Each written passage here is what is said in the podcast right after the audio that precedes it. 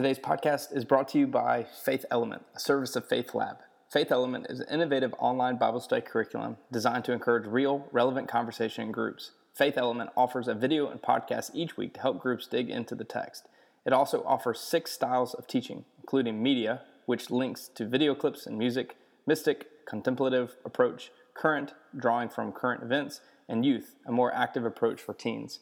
Check out Faith Element free for 30 days using the code CBF2007 and breathe a new energy into your group's Bible study. Learn more and get started at faithelement.net.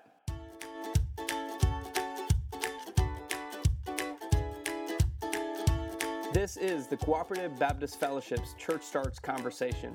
We are bringing you stories from across the fellowship and interviews of people doing groundbreaking work of partnering together and renewing God's world. Ideas, stories, and innovation from church starters, pastors, and practitioners.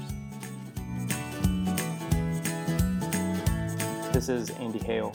Today's podcast will feature Josh James, one of the two dynamic duo pastors of the Restoration Project in Salisbury, Maryland.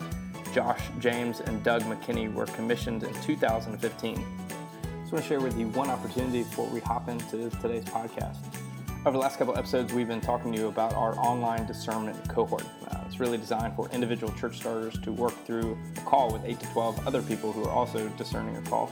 We also have another group discernment process called innovation groups. Innovation groups are gathering of people forming together to discover something new, maybe a new church start, a missional community, and so consider is there a dream emerging through you for the kingdom of God? Would you like to form together with others who are also seeking a new way of being the church? This group discernment process is centered around eight different conversations. Uh, the topics vary from contextualization to understanding the dream coming through you to understanding why you are actually in this process in the first place. We also offer four professional coaching sessions for anybody who's leading the innovation group. This course is a free resource through CBF. So if you'd like to receive more information, visit cbfchurchstarts.net, or you can also email me at ahale at cbf.net. I don't know why they didn't do that. Yeah, it's a good question. That's definitely not a good place for us to start this. okay. Subconsciously, uh, were you like kind of wishing that you had pressed record a while ago? Because we just got some pretty good. I actually already did. but that's not making the podcast. Good. I mean, that's that's what the people want. You know, they want to hear about naked Coast Guard uh, rescue divers. what a great day in training that would be. All right, today we're going to show you how to, how to properly strip down and save someone. All right, that is a that's a good place to start, knowing that nobody knows the backstory of the conversation. And just in case I maybe get called into question over this, we were talking about somebody dying from hypothermia and they could have been saved if they had properly allowed the rescue workers to strip down to warm them up because body heat warms you up faster than a blanket. So, hey, welcome, Josh. Welcome. so um, I don't, you know, I really don't want to speak into anything too contentious, but you know, the last last time we were on, um, our gentle giant Douglas was on. You know, is everything okay with the restoration project? Our our co-pastor model here, um, or does is he just too good to be on the podcast with us today? Is this? I can't tell if this is real or if this is fake. But is this the type of banter that you're wanting people to know about? I don't know. Is there something we do need to talk about there? No, I have a an apart no, I don't have an apartment. We got we got to start this over. Uh, right now, I'm looking. I'm literally sitting in the window, and I just got sidetracked because I recognized someone walking down the plaza. Wow. Okay. Well, that's just what money buys you. The the guests that give you all the attention. Yes, it's true. So, how is Doug? Though he isn't able to join us today. Uh, Doug's doing well. I am up in our fifth floor small office space, and Doug actually works down on the first floor at the bank. So we are in the same building, uh, but he's unable to come up here to the fifth floor and enter into the call because he is quite busy doing his banking stuff. Just a just a busy, busy bankroller. That's all he is. Four stories to separate y'all. Now, is that a penthouse suite y'all have uh, in the office? Nope, it's fifth. It's the fifth floor out of seven. Uh, and the seventh floor is reserved for all of the swanky lawyers. So this is just the the lowly church starting floor here. Well, I'm glad to hear that Salisbury has a seven story building. I'm not sure Clayton goes beyond three stories.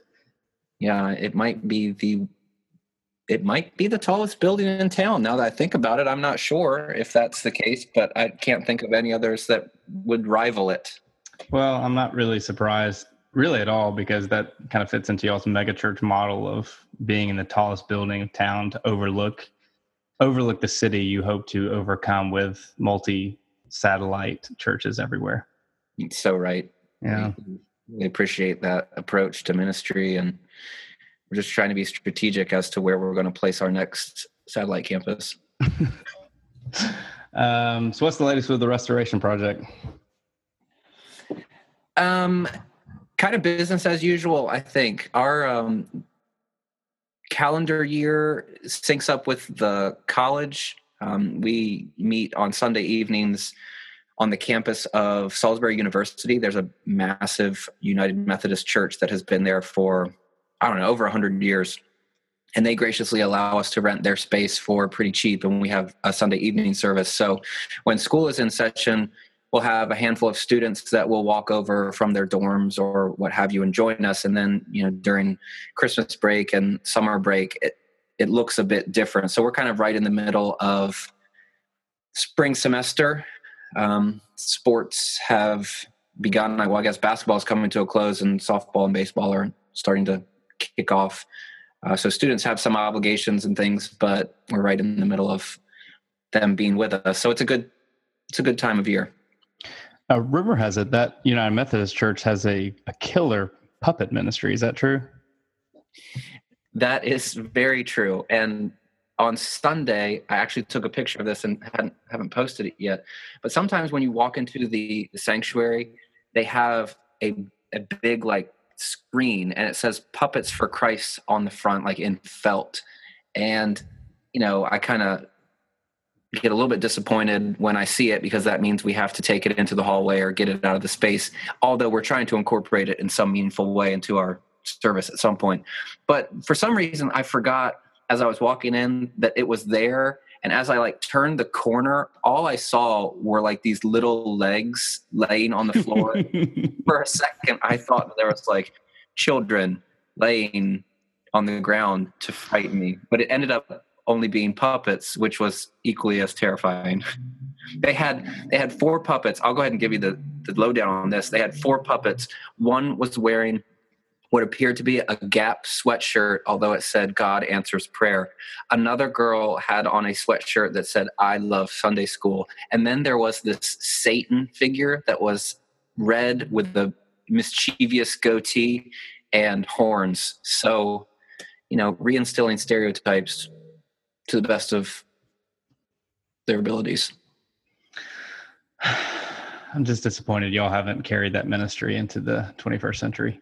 Well, we did um, place the puppets on the very front row, and they were, um, you know, present with us during, during the service. And I did call attention to them at one point. Also, we do weekly communion, so when people come up the front aisle, they'll get their bread and uh, juice, and then they'll turn the corner, and they all had to walk by this whole row of pup, which I don't know if that enhanced the moment. Uh, certainly, um, you know, increased the mystery of the moment, but maybe not in the most uh, honoring of of ways. Who knows? But yeah, you're right to to hear about this puppet ministry. We just haven't hmm. incorporated it quite yet. I think it would be awesome if, as each person comes to receive communion and they turn to go up the aisle, they either give a, a tip of their cap, a salute, or a curtsy to each of those puppets uh, before they proceed to the back. Um, that's just, we'll just leave that right there. Um, so uh, we were having a conversation recently um, because obviously we're in somewhat of a, a, tumultuous time politically speaking right now. It seems like um, it seems like many churches are divided um, over political matters. Uh, the country certainly is um, getting heading in that direction, just as far as uh, the rhetoric and um, just ascension. And um, I think as we were talking about it, it has created a very difficult place for for ministers to um, to step into those areas. Um, I don't know where to begin with that. Um, what, what are your some of your thoughts on on on the current climate of the church and politics? Yeah. Um, I feel like the learning curve is really high for ministers right now, especially if we adopt the approach that the church is supposed to be non political or not to take sides on certain things. Um, and some stuff has just been difficult to know how and when and where to engage what seemed to be not simply political issues, but also seemed to be Jesus issues. Uh, and for a church, much like yours, that tries to incorporate and encourage theological diversity, along with that comes political diversity. As you know, people uh, that come to the Restoration Project have voted in many different ways over this election and other elections as well. Um, but we have people that are very well ingrained on the left side of the aisle, and we have people that are very well ingrained on the right side of the aisle. And seeing how those different groups of people have navigated um, the different ideological commitments that they have and the different theological commitments that are showing themselves in this time, man, that's been really difficult. And I think one of the most um, one of the easiest ways to see that is through social media and the potential divisiveness that can take place there. I've had conversations with numerous people, um, members, and just regular attenders, where it's almost like somebody will share something, and then whoever likes that share becomes, in their mind, the enemy or the people that are against their political viewpoints or their theological viewpoints and vice versa. It's not just conservative people being ticked off by liberal people but liberal people being ticked off by conservative people. We just kind of are drawing really uh, deep lines in the sand amongst our own people. And it's been difficult to try to address that in a way that's healthy and helpful but I will say uh, that in some of those difficulties where I get a phone call from someone who is a bit frustrated with what's going on and how you know x person in the community has been sharing this or liking that or writing this um, when when i see those two people actually engage one another in conversation it goes from black and white to this beautiful area of gray where they find so much common ground between them. And sometimes I think we forget that common ground and what we as Christians are attempting to do and how we're striving to reach people. And we just kind of revert back to our um, polarized viewpoints and see, seeing people as as the enemy, which is really not helpful, but also somewhat understandable uh, and ultimately difficult to navigate. Yeah, um, had the privilege of writing um, a couple articles. Actually, just realized I, I said it was going to be a three-part article, and I've only written two parts of it, uh, just around tribalism. That um, our culture is becoming increasingly tribal. That um, we want to gather around us only people who think and see and act in the world in the same way that we do. And uh, the church um, is not innocent of that same type of mentality as well um, we want to gather around people who think theologically um, and in many regards think politically the same way we do, and to which we try to somehow translate our politics into our theology versus the other way around. Um, and, and, so it's, it's, becoming a challenge because um, the greater cultural greater cultural narrative is saying, "Hey, look, just gather to people who are the same as you you know watch this news outlet that is the same thing that you view you know uh, dis, dislike or unlike or unfollow people who don't have the same perspectives of you.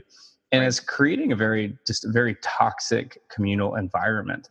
Um, and it's a slow process. It's not like a, some sort of gaping wound that we're seeing. It's just slowly slowly separating um, individuals who see the world differently and it does become a challenge to have some sort of theological and I guess the underpinnings of that political diversity within a community because the greater culture says no it, don't do that. It, it, makes more sense to just be with people uh, people like you. Um, so i yeah. think it puts pastors in a very difficult place. It's, it's put us in a place where um, you almost feel like you are a referee uh, you know contending between two sides and um, i don't know if you felt the pressure of this but certainly when you speak about issues of injustice and even when you feel convicted to speak from a, from specifically a biblical perspective um, people are so politically charged that they they want to go at you or they want to leave your church because they think you're getting political. How how have you been able to manage that?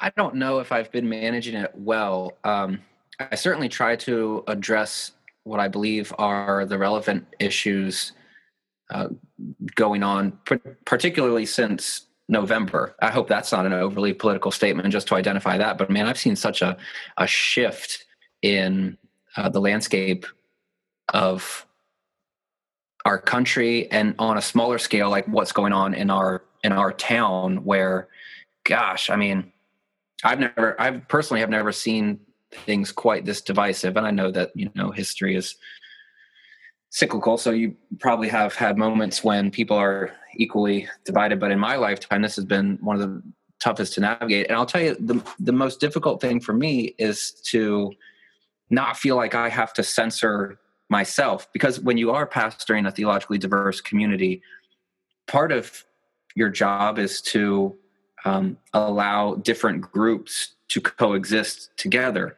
But I obviously have my own personal leanings and commitments, both theological and political. And and when I, I found that sometimes when I speak those things into existence, or people hear my own commitments for the first time or phrased in a way that they haven't heard before, they have felt isolated and felt as though they don't have a community anymore. So even within our um, our church, one of the constant conversations that we've been having with people over the last couple months is um, a group of people, whether they be conservative or liberal, will say, I don't know if I feel that this is my home anymore because I feel that there's people that are disagreeing with my stance, or even worse than that, like belittling my my stance or my views. And so, yeah, referee is a good word, but I hate that because I don't want to stay neutral and um, not be able to speak myself. So personally, I've been trying to navigate what it looks like for me to be even a member of our theologically diverse community and learning how to make my thoughts or my commitments warranted within our group of people without isolating and ostracizing folks that might not see things the way that I do. And I will say that's much easier to do with theological opinions than it is with political opinions. Um, it's easy to talk about like creation views or what you do with the book of Jonah and you know allow people to coexist. But when you start talking about politics and how you're voting, it seems like those lines are drawn even thicker in the sand. So it's been difficult.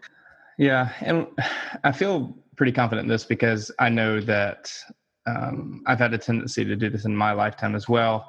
That uh, we only become charged with people that don't see eye to eye with us. So, you know, people will flock themselves to a particular congregation or minister or group of people that view the world the same way that they do. And it's when you're speaking to an alternative perspective, perspective that um, is not in line with what they're thinking, that that's when people start to get angry. That's when people start to throw out the lines of, you know, separation church and state. That's when people want you to kind of veer away from politics in the pulpit, um, which I think makes it even more difficult for us as as ministers um, because uh, I'm not trying to sound like prophetic here, but some of the issues that uh, Americans are facing right now um, have roots in injustice that have been taking place ever since scripture was you know beginning to be written down in this narrative um, reaching all the way back to the old testament.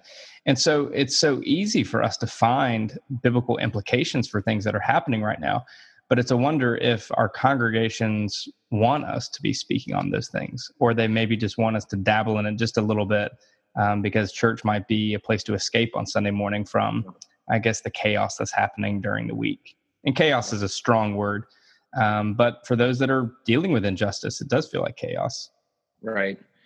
Yeah, it's funny that you even say, I don't mean to be prophetic here, when, you know, the job, as I understand it, uh, or one of the callings of the pastoral office is to actually be prophetic and to be able to call stuff out. But as my uh, one of my advisors used to say, it's tough being a prophet on the payroll because you do kind of have to um, alleviate the concerns of diametrically opposed peoples within your within your congregation and whenever you speak prophetically about an issue you're going to potentially isolate some folks.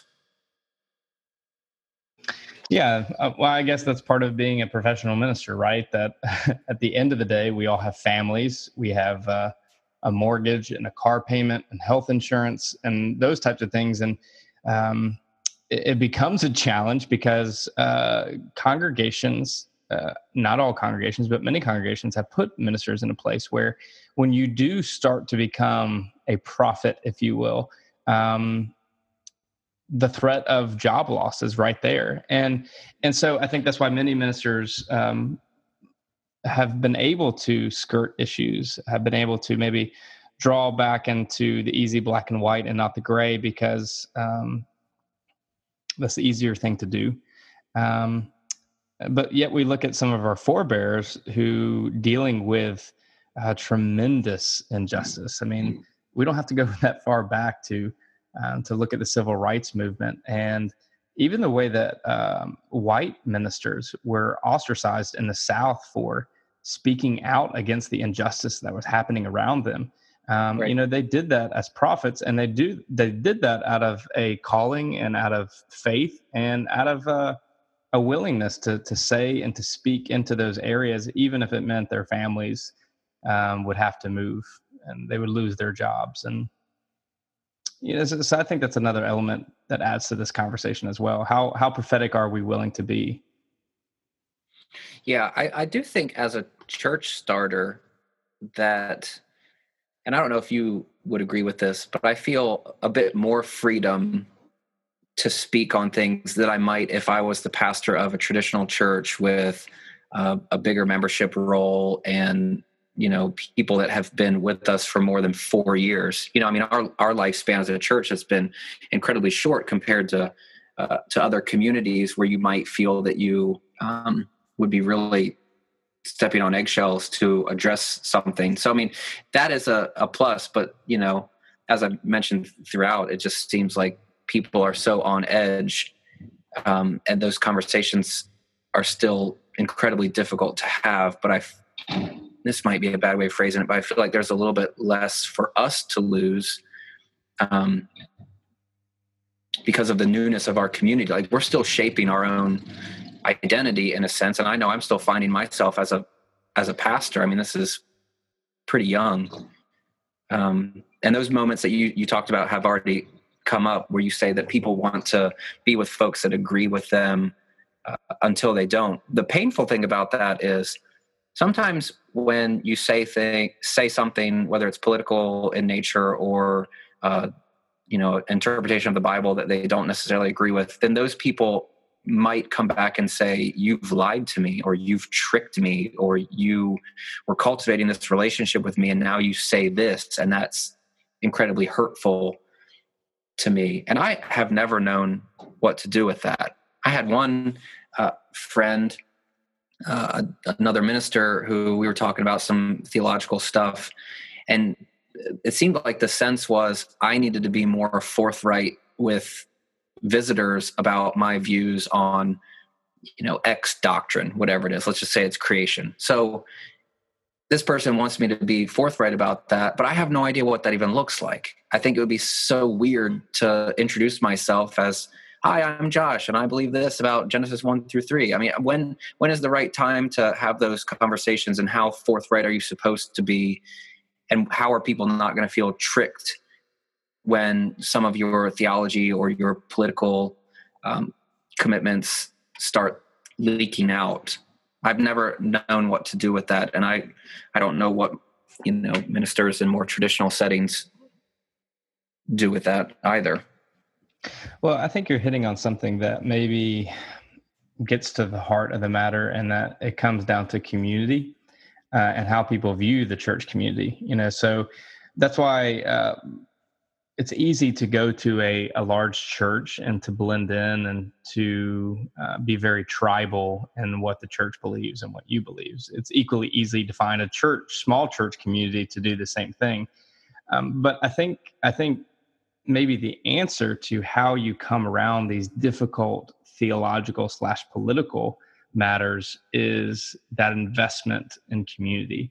Um, you know, it's it's like family. You know, in my view, that's what the church is. It's it's designed to be this very messy and beautiful space um, where we both encourage each other, and there's going to be times that we really, really hurt each other's feelings and disagree on things and depending on people's family systems um, is whether or not they're willing to invest in that family invest in that community because the yeah. easiest thing to do is to pack up and leave um, to find somebody who agrees with you. The difficult thing to do is to sit there and to, to work through it to have those difficult theological conversations to really dig down deep to what those political um, you know what the foundation is behind that political belief that someone stands in.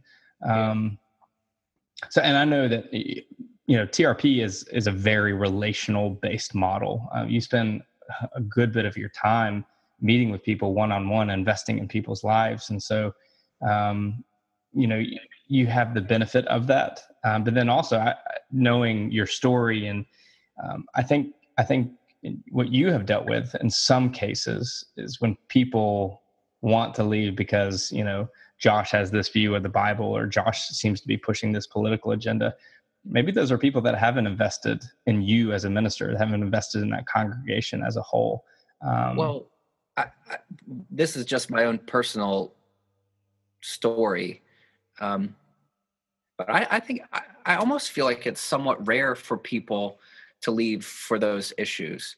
More often, it's people outside of our community telling people within our community what our political or theological views are and most of the time inaccurately or without ever having conversations with me. So i mean I, I, hear more about my own theology secondhand or third hand from folks. I just had a conversation with someone yesterday who was saying uh, yeah you know I was, I was talking to somebody and they had you know such and such to say about stuff.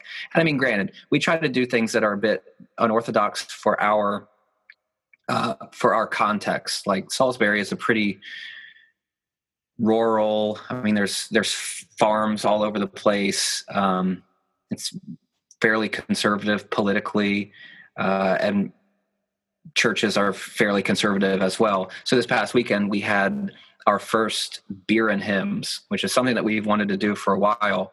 Uh, and you'd be surprised how many people ask questions about that uh, when it seems pretty self-explanatory. Like, what what are, what are you going to be doing at beer and hymns? Well, we're going to drink some beer and sing some hymns. uh, but this this person I was talking to said that you know the person that she was having a conversation with had real struggles and issues with that. But I don't believe that this is a person that even necessarily knows who who I am, and it's certainly not somebody that I had a conversation with about this event or our intent behind it or our you know our hopes for the future because of it. So yeah, you're right. Our family unit or our community is usually one that's built on trust and continued conversations with people. And I do have a lot of folks from our community that will have questions, and we have really great conversations. Uh, one one example that certainly borders on the political. Uh, we have recently started a church blog. Uh, I felt that it would be a way where I could get out some more sermon type ideas or things that didn't necessarily fit in a in a Sunday sermon. I'm a huge nerd, so I like thinking about biblical minutia. And if there's anybody else in the world that wanted to see that or hear that, uh, I would write some stuff. Or you know, we wrote a post on beer and hymns and why we were doing it and that kind of stuff. But we also, around the time of the Women's March, um, one of our leaders wanted to attend. Uh, she's a healthcare professional, she's a midwife, um, so pretty well versed in women's health and a lot of issues that are going on that completely surpass my own knowledge base on you know things like healthcare and um, and that kind of stuff. But anyway, she goes to the march, and I thought it'd be a good idea for her to write up a summary of her thoughts and why she was there. Uh, so she did that, and when that was posted on the blog, it became quite an ordeal from some of our, and I don't mean this pejoratively, but some of our more conservative people, uh, some folks that came back very quickly and said, "Hey, why are we entering into this political forum here? Why are we posting stuff on our own church website?" that seems to be a blanket uh, affirmation of all of the goings on and all of the issues that were represented at the Women's March. Um, but what happened from that was, and this is something I'm super excited about, the people within our community started calling and they were talking to me and it was not only civil i would say it was it was like Christ honoring, the conversations that we were able to have, and I could hear them and they could hear me, and the conversations that were had with uh, the young woman who wrote the blog. It was like we actually were living out these principles where if we had a problem, we would go talk to one another. And that's like what you're saying, that's how a good family dynamic works. But I also know the sad truth is that there's people who don't know us and who don't have those relationships with us yet or might not ever that aren't so willing to have those conversations so they draw their own conclusions and then begin to uh, share uh, an alternative narrative um, and that's frustrating to me because we're all on the same team yet it seems as though churches are pretty intent on sniping out other churches that think differently or you know process their faith differently or read scripture differently or are okay to have a really nice craft beer while they're singing how great thou art. Like that kind of stuff seems to be the dividing the dividing line. So within the community it works but like there's just these other things outside of the community where it's made it so difficult for relationships to be to be built i guess I think the most ironic thing about any other congregation or person who is a, a, lover of hymns to speak out about that is that three quarters of the hymns in the Baptist hymnal were actually uh, beer songs that were the hymns were put to, or they were actually written in some sort of pub. So it's it's always funny to to think about that. But, well, I, I mean, if you think about it, um, beer has a, a, pretty strong religious history even if just going back to the monastic tradition. I i think lent is it's a new tradition for for me and my family and it's one that we haven't necessarily uh, engaged in well yet. Uh, we're actually doing our first ash wednesday service tomorrow as a as a church community. One of the things that was taught to me within the last few years was within the monastic tradition. They would drink belgian doubles all throughout lent. And then you know at their resurrection service they would feast and have a belgian triple. You know i just feel like that's that's pretty cool. Um, and it's it's it's very far afield from how american evangelical christianity has has understood the bible and has you know acted acted that out. I mean i grew up in a home that was very much don't even think about drinking alcohol. I was i was 30 years old and i got a job at a brewery do, doing dumb stuff making boxes sweeping the floors. I gave some tours on the weekends and my mom uh, cried like literal tears when she found out that i was working at the brewery because she was scared that i would turn into like some kind of a crazy person. So i mean there's obviously within this area, and I mean, you being from North Carolina, I, imagine you can sympathize with some of this. There's a, an undercurrent of religiosity that has made these edicts on what it looks like to be a follower of Jesus, and if you you know diverge from those, then you're not a follower of Jesus, or you're not someone that we want to be in ministry with together. And that might be the root of of all, all, of a lot of this is that uh, we all have in our minds uh, kind of like an archetype of of what it means to be a follower of Christ and in the context of America. And America is becoming increasingly diverse, and yeah. and so we must ab- embrace the diversity of um, you know the basic principles that make us all followers of Christ. Uh, that basic day to day journey, but celebrate the diversity um, and embrace that diversity that comes with different contexts. Um, and I think I think the thing that gives me courage, encouragement about all this, and courage, I guess, is that this isn't anything new. I mean, we wouldn't have three quarters of the New Testament if there weren't people in contention with one another over theological and political issues. Um, you know, to think that the early church was divided over the Gentiles and, and then, you know, what Paul was doing with his ministry and then to face all the issues that Paul dealt with in all the different churches. Uh, yeah. So it, it gives me encouragement to know that this isn't anything new, um, but it also challenges me to consider uh, what to do with all this. You know, it still never ceases to amaze me that one of the prayers of Christ just hours before he's arrested and crucified is a prayer for for unity um, for his followers. Um, and that's prophetic, you know that, and how selfless to know that we would take something so beautiful and to make a mess of it, you know, and to pray for pray for unity in that. So that gives me hope, it gives me encouragement, and also challenges me. Yeah. Well, this has been fun.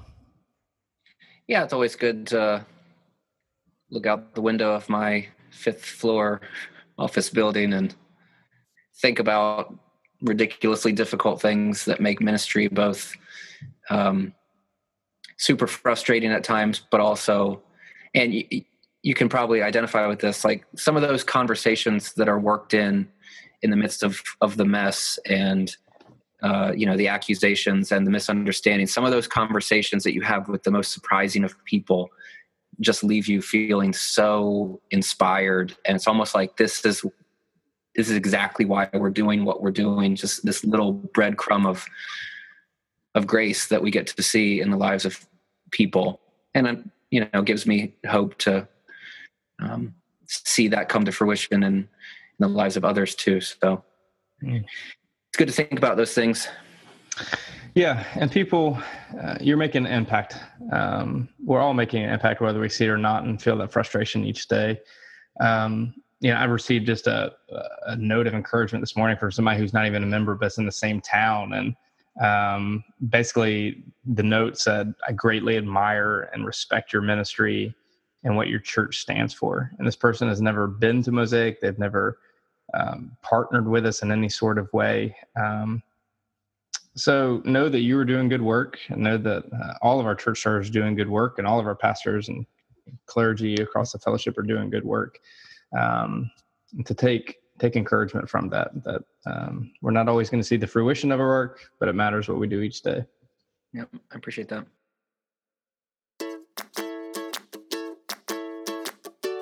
Thanks again for joining us today. And thanks again to Faith Lab for sponsoring today's episode. You can find more information about them at faithelement.net. You can find more information about CBF and CBF Church Start initiatives at cbf.net backslash church starts. We also have our church starters writing stories each and every week to tell you about innovative work they are doing, lessons learned from church starts. Be sure to follow us on Facebook, CBF Church Starts.